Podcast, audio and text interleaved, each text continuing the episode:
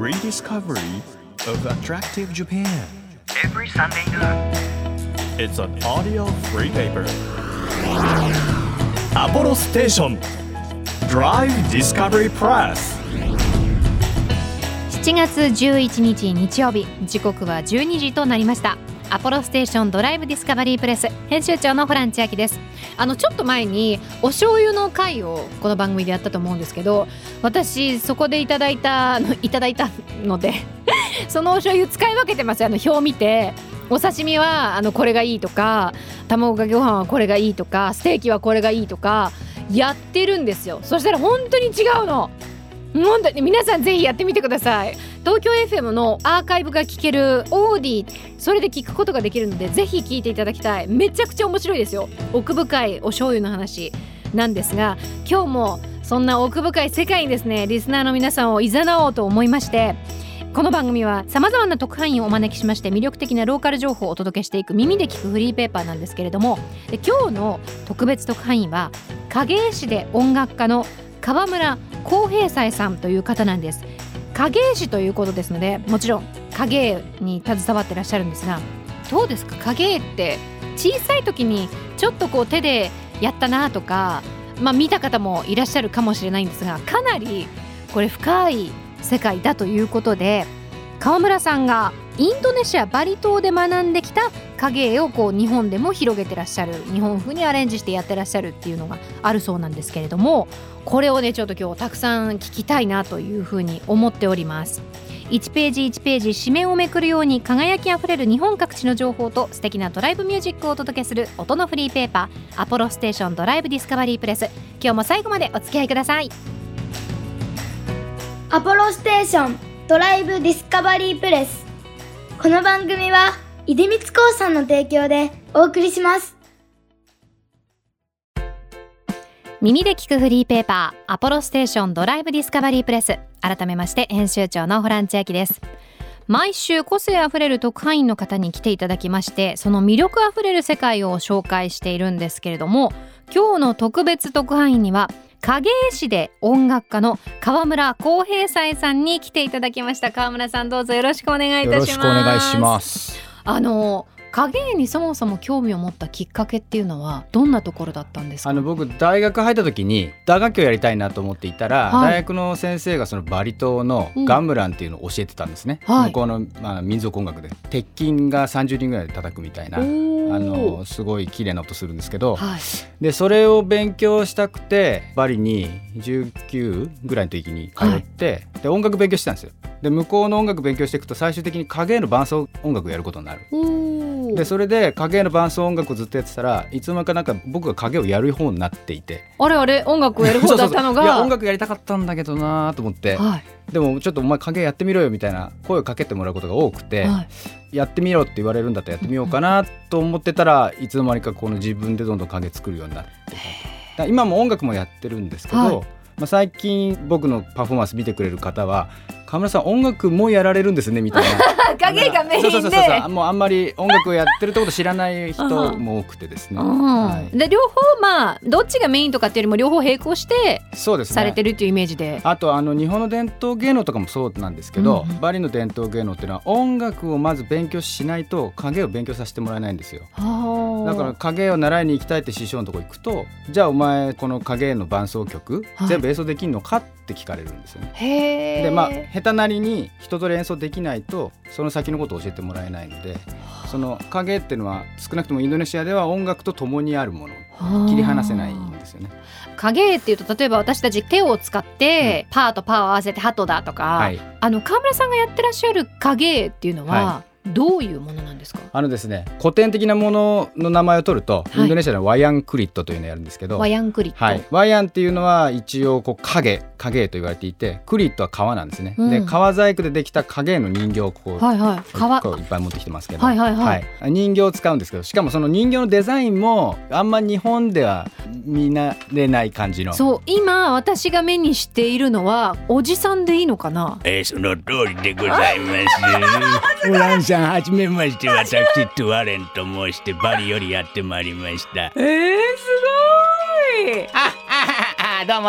私、えーその息子のムルダでございます。よろしくお願いしますでこういうのおーすごいすごい。今ねあのライトでその人形を照らして壁に映し出していただいてるんですけどちゃんと口も動くし、はい。腕も動く手もこうしやって動きますね。あの操り人形的なものはいあれをぺしゃんこにしたみたいなイメージ。まあそうですね。それを平で面にした人形を持って光でこう照らしてスクリーンに映し出してっていうことなんですね。そうですね。でバリでは影絵は前からも後ろからもどっち側から見てもいいんです、えー。で影絵にもいろんな地域あるんですけどインドネシアではそのスクリーンに映ってる影はご先祖様のために奉納してて人形劇の方は生きてる人間が見るものって言ってだお客さんが2ついるんですよね向こうの人たちは。だから今僕たちって日本に住んでるとはい。人間のために何か演奏したりとか踊ったりとかしてると思ってるけど、インドネシアだとそこにいない誰かのためにも上演するみたいなのが、まあ、一番ベーシックな哲学としてあって。そうなんですね。はい。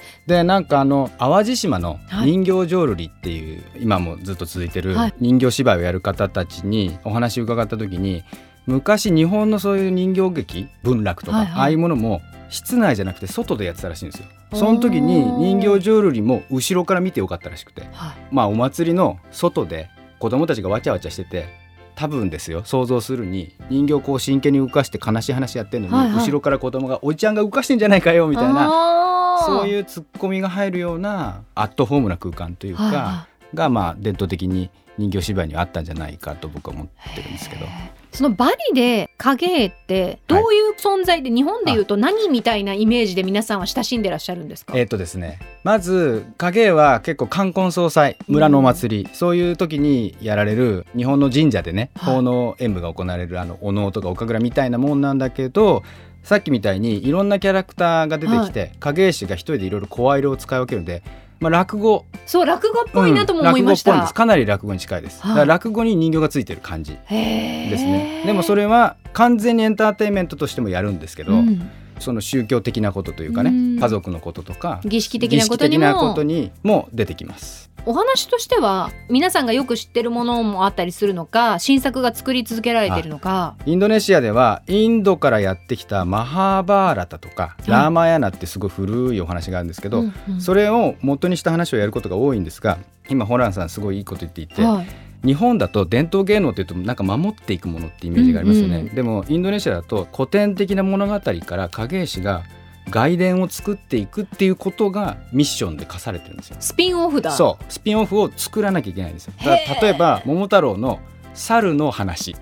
猿が主人公で桃太郎のあの鬼ヶ島の後にはいはい。猿は一体どこで何をしてたか。でそこに出てきた別のメス猿の兄弟の話とか例えばですけどね。どんどんこう連鎖してどんどん。そういうことを作るっていうことが割との影絵師の古典的なその営みっていうかでかつ演奏もしつつあそうそうそう。で人形も動かしつつ。で実はですね僕今日持ってきてるんですけど、はい、これね自分ねすごいたくさん持ってきていただい自たの。分で作ってるんですよ人形。えー素材はさっきおっしゃってた革革です。です。牛の革ですこれは。はいこれを作る作業も影絵師の方がそうなんでやるす。そうなんです。すごいですね。なんか美術も5じゃなきゃいけないし音楽も5じゃなきゃいけないしみたいなまあだえっとバリの中では影絵師をやるっていうことはそのバリの芸術の中の一番難しいものをやるっていうふうにバリ島では言われてるんですね。だからそれはなんかやっぱり語り物っていうのがすごく重要なので、はい。何かを語るってことはいろんなこと知ってないといけないですよあね。ー。だから音楽のことも美術のことも歴史もいろいろ勉強し続けるみたいな。はあいうのがバリ島の影絵師ですね。ダランと言いますけど。そうなんですね、ダラン。ダランと言います。それを日本に持ってきた時にどこから始めたと言いますか？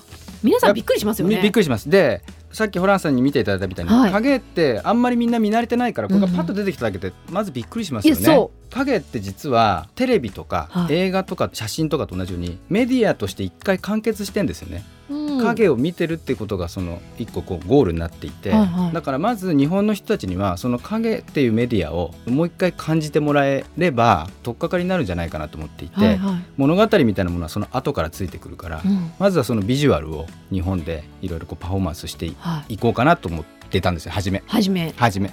でもそれで本当にビジュアルアーティスト的に活動しているとやっぱりバリでそういうこう物語を勉強しなきゃみたいな、はい。こう自分の中の思いがあって、うんうん。もう一回向こうに行ったりとかしてそのお話ですね。いわゆるお芝居的なことをだんだんやり始めたんですけど、うん。だから初めは本当に影絵と音楽があって30分とか1時間のほとんど言葉も使わないようなパフォーマンスをやってたんだけど、だんだんこう語るようになってきたと。それを日本に持ってきてそのままやるものなのか日本らしくアレンジするのか、うんうん。どうやってえっとですね僕はそのもうマハーバーラタの話は一切使っていなくて日本では。ああそう。なんですというねのはやっぱり、まあ、マハーバーラタを知らない人が多いのと日本のお客さんってあの例えばこれがインドから来た話ですよっていうとあインドから来た話なのねって言ってこう一回外に置かれちゃう感じがする。遠いものの話みたいなそうそうそうそう。いう安全なところで見られたくないなと思っていうん。てだから僕は日本では、えっと、いろんな地域に行ってその地域の人たちとその地域に残ってるお話とかをは掘り起こしてでそれをその人たちとワークショップしながらその人たちの話をやるっていうのをやってるんですね。全部新作ってことですよね。で全部新作の話っていうと、はい。僕の師匠バリ人の師匠ですね、はいはい。彼はもう80近いんですけどいろんなお寺で講演してますけど、うん。ある一つのお寺で同じ話を2回やらないって決めててだから40年間そのお寺では1回も同じ話やってないんですよ。全部メモを取ってて本人がだから浩平分かったな。お前絶対新作作ってやれよっていうのが だからすごい修行そうなんです修行でねすよ。うん。えこれをじゃあ日本で今ね上演しますってなった時にスケールとしてはこうどれぐらいのスクリーンでそれねつどつど違うんですが、はい。この前富山の作品は7メーター5メーターぐらいのまあ結構新宿にある映画館ぐらいの大きさのスクリーン。結構大きいですね。結構でかいですよ。単館系の映画館に比べたらもう倍ぐらいある大きさのスクリーンに、その時は地元の人とあと子供たちも参加したりとかして10人ぐらいでやりましたね。でもメインで動かしてるのは34人なんですけど、はいはいわちゃっと代わり番号に入ってきたりとかする時は10人ぐらいでしたね。でも体験する側もそれを見る側もすごい喜ぶんじゃないですか。あそう。あだからやっぱ人間のサイズがその5メーターぐらいになるって、はい。もうそれだけですごいじゃないですか。うん。そのなんかあくまでもシンプルに面白いっていうのは大事にしたいですよね。内容がどんどん難しくなっていっちゃうと、はいはい。やっぱついていけないんででかいってすごいなみたいなのはずっとこう取っときたいですね。今コンピューターグラフィックとかで何でもできちゃう時代じゃないですか、だけれどもすごく原始的な方法であこんなシンプルなものでこれだけ表現の幅があるんだっていうことにまずすごい驚きますよねなんか。それがやっぱすごい大事なんです。先ほどおっしゃってたみたいに例えばプロジェクションマッピングみたいなこととか CG みたいなものってやっぱすごいですよね。色があったりでかくも映せるし、うんうんうん。だけどそれはコンピューターが映してんだなってみんな思って見てるから、はい。普通に映像として見ちゃうんですよ。うんうん。もう影絵はスクリーンの向こう側であれあれ人間が動かしてんだよねっていう、その絵プラス裏で何やってんのっていう頭の中2つ回っちゃうんですよね、思考が、うん。だそれがなんかどうしても影絵を見続けちゃう理由の一つっていうかあなんでこうなったのかな？そうそうそうそう。ちょっと難しい言い方するとうん。影ってこう見てないんですよ人は。人人って光が当たってるところを本当は見てて、はいはい影が見えないところが影になってうんうんうんるし、うん。まあ日常生活で影を見るってこともないですよね。確かに小さい頃はね影踏むのとかやりましたけどやったけどもう大人になる大と人になるともう光ばっかり求めちゃって 影なんか見なくても、ね、見えてくるから。そうそうそうそうそう。って思っちゃいますけど、うんわかる影ってすげえじゃんみたいな。改めて気づかなかったものに気づくみたいなうが影にものすごいそういう力があります。川村さんがこう日本でこのね影絵を持ってきてこうアレンジされたりする中で影絵に関する印象だったりその見た方の環境って変わってきたなとか。あの僕日本各地に入ってうん。作品を作るんですが、何年か前までは一つ行った地域で一回新作を作るとそれで終わりだったんだけど、うんうん。最近2年ぶりにもう一回来てください。でもう一回作品を作ってくださいって言われることがちらほら増えてきて、はい。要はこう継続して同じ地域にその影絵を上映するってことが必要だと思ってくれる人たちが増えてきたなという印象はあってそれはやっぱり自分たちが住んでいた地域の物語だったりとかおじいちゃんとかおばあちゃん、うん。お父さんお母さんから聞いてきた話みたいなもののリアリティがだんだん薄れてきちゃっていてでそれを影絵を使って僕がつなぎ直そうとしているっていうことに共感してくれてるんじゃないかなとは思っていて「おかげさま」って言葉があってはいはい。やっぱあれって感謝の気持ちだけど割とご先祖様に言う言葉のようにも取れますよね。はいはい。だからなんかその影と過去っていうのは割とこうつながりやすいのでなんかそういうのを求める人が増えてきたなとは思います。影っていうもののこう怪しさとか儚さみたいなものが人生を重ねれば重ねるほど、なんかいろんな経験するじゃないですか。影がこ濃いとか薄いとかね。言われちゃって。そうとかなんだろう暗いみたいな風に思っちゃうけども影って光の輪郭じゃないですか。そうなんですよ。だから闇とも違うんですよ実は。そうそうそう、うん。だからなんか光が存在してこそ初めてこう影も存在するから、はい。みたいななんかこうなんて言うんだろう。いろんな人生経験 積めば積むほどすごい心の芯に刺さる気がして、はい、だんだん年取れば取るほど刺さってくるわけですよこういうの。ですよね。なんかそんな気がしてます。だと思います。ぜひ画像でも映像でももちろん会場に行っていただくのもいいですし、影っていうものの凄さ私も今すごい再確認したん ありがとうでございます。感じていただきたいですね。あぜひ。ちょっとこれ来週もはい。影についていろいろ伺っていこうと思います、はい。今日の特派員は影師で音楽家の川村浩平斎さんでした。来週も川村さんどうぞよろしくお願いしよろますしくお願いします東京 FM をキーステーションに JFN 全国38局ネットでお届けしています。 apollostation Drive Discovery PRESS。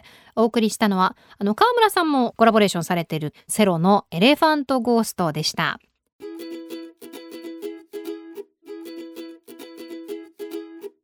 日本全国さまざまな場所にスポットを当てまして各地の魅力を再発見していく耳で聞くフリーペーパー DD プレスなんですが毎週あの専属特派員のリスナーの皆さんにですねその街のいいもの情報というのを伺っているんですが今日はですねポストいただきました。愛知県女性44歳の方ふわふわさんです。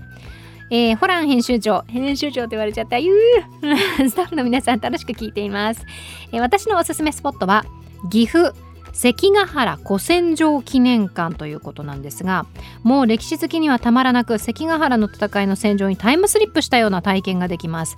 関ヶ原の戦いの全容がわかる最新技術を結集している施設でえ東西両軍の激突を体感できる迫力のシアターなど本当にすごいです。ぜひ体験していただきたいですということなんですがちょっと調べてみたら床にシアターが映し出されたりとか映像で関ヶ原の戦いを体感できたり記念碑みたいなものがあったり確かに最先端技術を駆使してっていう部分がですねあるみたいでこれは歴史好きも歴史あんまり得意じゃないわっていう方でもすごい楽しめる気がする。いいですね。現在は事前予約制なんですって。神田伯山さんのナレーションなんですか？あのさっき言ったスクリーンの映像。講談師のね神田伯山さんがナレーションしているということなんですが現在事前予約制ですので皆さん詳しくはサイトをチェックして見てみたいなという方は調べてみてください。こんな風にですねリスナーの皆さんには身近なスポットを教えていただきたいなということで投稿は番組サイトからできるんですが SNS でも「ハッシュタグ #DD プレス」アルファベット DABCD ですね。D でカタカナでプレスという風につけて投稿していただきますと私たち全部チェックしますので嬉しいなという風に思います。お待ちしています。Apollo Station. Drive Discovery Press. 地域社会を支えるライフパートナーアポロステーションのスタッフがお客様に送るメッセージリレー。大阪府東大阪市の株式会社ペトロスター関西セルフ稲田東大阪サービスステーション。入社8年目の渋谷翔太郎です。私のお店ではお客様への気配りを大切にしています。先日も給油に来たお客様のタイヤがパンクしていたことがあり声をかけて修理したんですが高速に乗る直前でした。お客様はタイヤの見た目だけでは気づかないことも多いのでそうしたチェックは欠かさず行うようにしています。また当店は車検も受け付けている指定工場です。些細なことから車検まで車のことなら何でもご相談ください。セルフ稲田東大阪サービスステーション。ぜひお待ちしております。あなたの移動を支えるステーションアポロステーション。東京 FM からホラン千秋がお届けしてきましたアポロステーションドライブディスカバリープレス。今日は影絵師で音楽家の川村浩平斎さんに来ていただいたんですけれども影絵ってすごいですよ。その人形だったり影がどう映るのかっていうのは番組のホームページなどでこう記事にしてどんな感じかぜひ見ていただきたいなというふうに思いますし落語にも近いですねっていうふうにおっしゃってたんですけど落語とかにはないやっぱりその人形を作るっていう美術的な部分なんか本当にいろんな芸術のエッセンスが入っているのが影だなっていうふうに思いましたし来週はですね具体的にこうどんな場所でどんなお話を作ったのかみたいなところも聞いていこうかなというふうに思います。アポロステーションドライブディスカバリープレスこの番組ではリスナー特派員の皆さんから皆さんの街のいいもの情報をお待ちしています。